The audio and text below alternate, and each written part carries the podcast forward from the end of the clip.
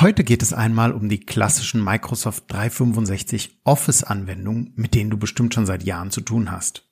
Hierfür haben wir dir ein paar kleine Tipps herausgesucht, die unserer Meinung nach unbedingt ähm, ja, mit in den Arbeitsalltag oder auch in den privaten Alltag, je nachdem, wo man sie benutzen kann, mit einfließen sollten, beziehungsweise die man vielleicht auch im Optimalfall schon mal gehört oder gesehen hat.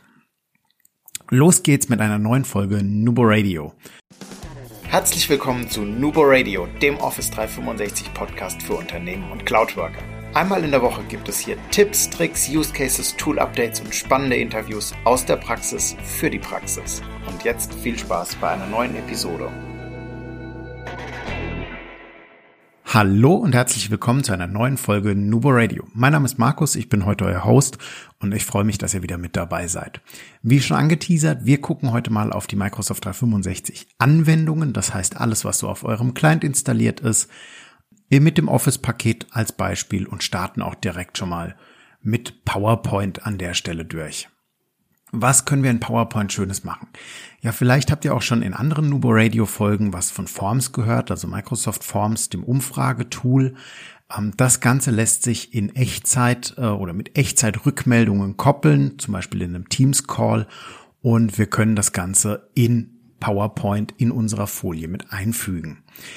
Ähm, das bedeutet, wir können, wir haben einen Call zum Beispiel, können die Umf oder die Teilnehmenden direkt mit einbinden, interaktiv in unsere ähm, Folie mit reinholen. Und ähm, auf einer leeren Seite erstellen wir dazu, also wir erstellen unsere PowerPoint-Folien ganz normal und haben dann fügen eine leere Seite zum Beispiel mit ein und über das Register einfügen findest du dann bald den Punkt Forms. Sobald du den einfügst, ähm, erscheint auf der rechten Seite eine Auflistung und äh, wir können die Forms-Umfrage hier mit einbinden. Hier kannst du dir entweder eine bestehende Formsumfrage oder ein Quiz raussuchen oder du kannst natürlich ein komplett neues einbinden, das dann ähm, interaktiv dargestellt wird auf der Folie. Und äh, hier haben wir auch die Auswahl, die wir treffen können, zu sagen, ähm, ob die Antworten offline sammeln wollen oder ob es eben entsprechend ähm, ja interaktiv online sozusagen funktioniert. Und ähm, das entsprechende Formular wird dann am Ende der Besprechung angezeigt und die Teilnehmer können auch darauf antworten.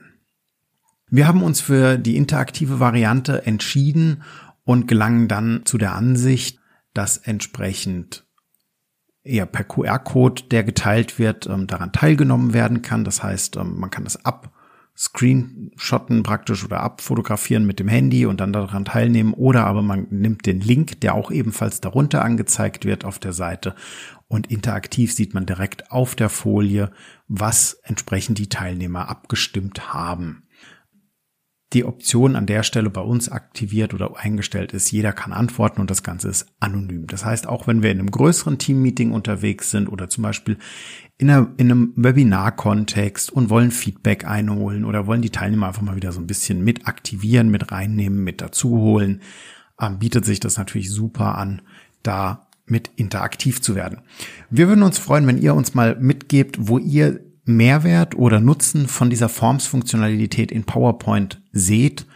Und äh, wir freuen uns immer über Feedback auf den Social Media Kanälen oder aber info at oder über die Homepage www.nuboworkers.com. Da findet ihr auch nochmal Screenshots, die die Mathilde für euch da mit erstellt und zusammengefügt hat. Was können wir so noch in PowerPoint Neues oder Gutes tun? Wir haben da nochmal die Option ähm, mehr Platz in den PowerPoint-Notizen. Das heißt, vielleicht reicht uns das einfach nicht aus und wir möchten während der Präsentation mehr Notizen in unserer Präsentationsansicht sehen, können in die Registerkarte Bildschirmpräsentation und auf die Referentenansicht wechseln. Danach starten wir die Präsentation. Bei mehreren Bildschirmen sehen wir jetzt die Präsentation, wie sie auch bei den Teilnehmern zu sehen ist. Und es gibt aber auch eine Referentenansicht, die nur für uns ist. Und in dieser können wir jetzt äh, auf der linken Seite groß die aktuell gezeigte Folie, auf der rechten Seite klein die nächste Folie und unterhalb unsere Notizen sehen. Wenn wir jetzt nicht alle Notizen sehen können, gibt es zukünftig so ein kleines ähm, Schriftsymbol unterhalb der Notizen mit einem A in groß und einem A in klein, also so Das kennt man bestimmt. Das ist einfach dazu da, dass ich den Text kleiner oder auch größer zoomen kann. Mit ein bisschen Glück reicht meine Notiz dann so aus, dass ich nicht scrollen muss während der Präsentation.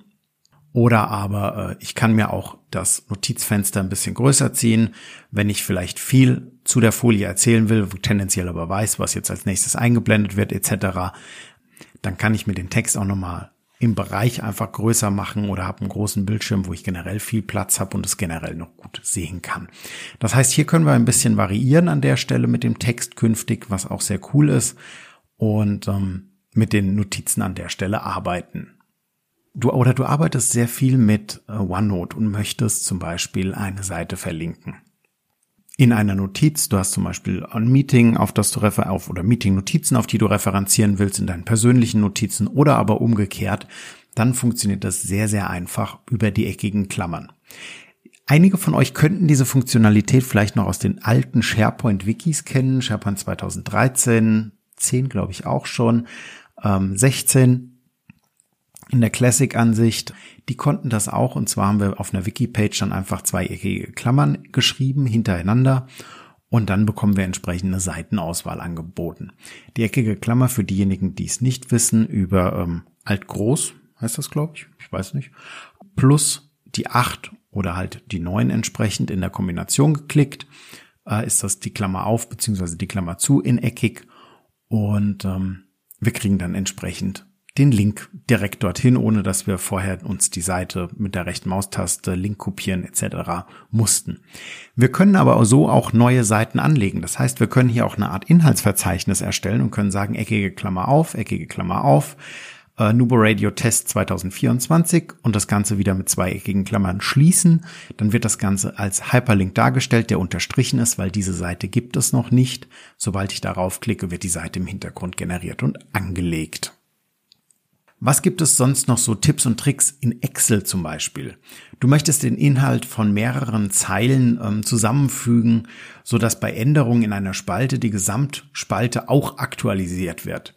Dann ist das die Funktion Zu-Spalte, alles groß, ein Wort, die genau passt für deine Anforderung. Das heißt, in deiner Excel-Datei gibst du ein, ist gleich zu Spalte, Klammer auf, A2, C bis C4 zum Beispiel. Also unser Beispiel hat jetzt ähm, drei Spalten und in Summe vier Zeilen. Die erste Zeile ist die Spaltenüberschrift und der Rest, also A2 bis C4 der Bereich, ist entsprechend die, der Wertebereich.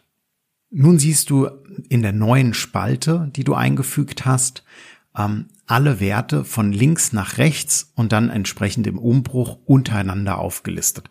Kann man zum Beispiel sehr, sehr gut benutzen, wenn man ähm, ja so eine Tabelle praktisch oder so, so eine Werteliste von verschiedenen Kategorien als Beispiel oder Lagerbeständen oder irgendwie so etwas untereinander listen möchte, um zum Beispiel eine Summe oder so etwas zu bilden oder damit weiterzurechnen oder aber zum Beispiel man hat äh, E-Mail-Adressen für Abteilung A, Abteilung B, Abteilung C, möchte die untereinander gelistet haben, um sie weiter zu verarbeiten, weiter irgendwo in Outlook einzufügen oder sonst irgendwas, dann kann man das sehr, sehr schön benutzen.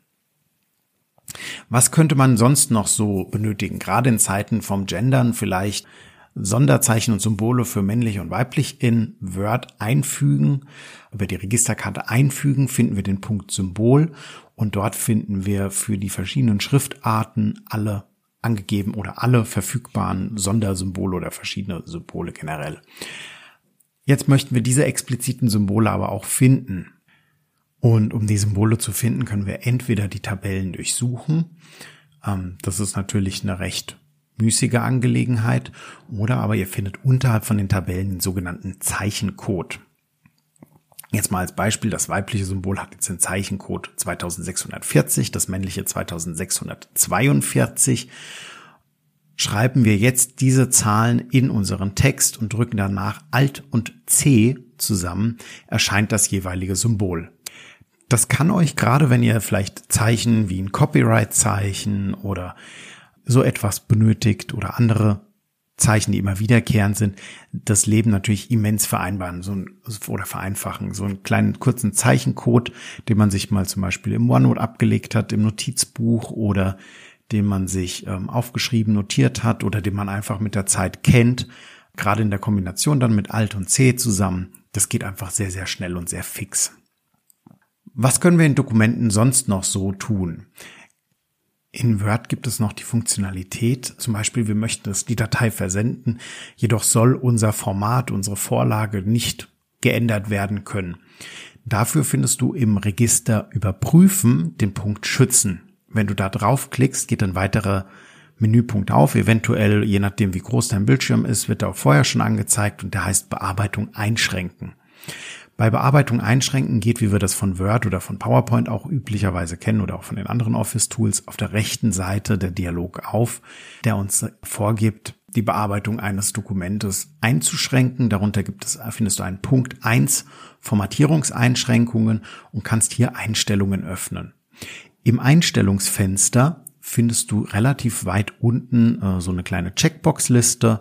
Da heißt die eine Checkbox Design und Schemenaufstellungen blockieren und da setzt du einmal den Haken. Wenn du dann mit OK bestätigst, dann schließt sich der ganze Dialog wieder und unter dem Punkt Entwurf ist jetzt der Punkt Designs und Co. Das ist alles ausgegraut. Da kannst du jetzt an der Stelle nichts mehr ändern. Solange niemand diese Änderung rückgängig macht, freigibt wieder, kann das Design von dem Dokument nicht mehr geändert werden. Das heißt, da können wir einfach unseren Willen an der Stelle so ein bisschen durchsetzen. Kennt bestimmt auch nicht jeder. Ja, wir sind durch mit einer neuen Folge Tipps und Tricks in Office 365 Anwendungen. Wir hoffen, euch hat's gefallen. Vielleicht teilt ihr einfach auf Social Media oder per E-Mail info@nuboworkers.com mit uns ein paar Tipps, die ihr in eurem alltäglichen Doing so nutzt. Mein Favorite aktuell, benutze ich sehr, sehr viel, ist die Zwischenablageliste. Das heißt, über Windows V kriegt ihr die geöffnet und dort seht ihr einfach die Liste aller zuletzt kopierten Informationen, die ihr so hattet, könnt euch die anpinnen, könnt ihr einfach aus der Zwischenablage wieder einfügen und ja, das ist eine sehr, sehr coole Möglichkeit. Ich mag es sehr, sehr gerne. Teilt gerne mit uns eure Tipps, eure Tricks und immer schön dran denken, Collaboration beginnt im Kopf und nicht mit Technik. Du möchtest noch einmal mehr Details zur Folge, willst uns eine Frage stellen oder aber einfach in Kontakt treten, um dich als Interviewpartner vorzustellen? Kein Problem, auf www.nuboworkers.com findest du Insights zu Nubo Radio, als auch unsere Kontaktdaten und die Social Media Plattform. Viel Spaß beim Klicken!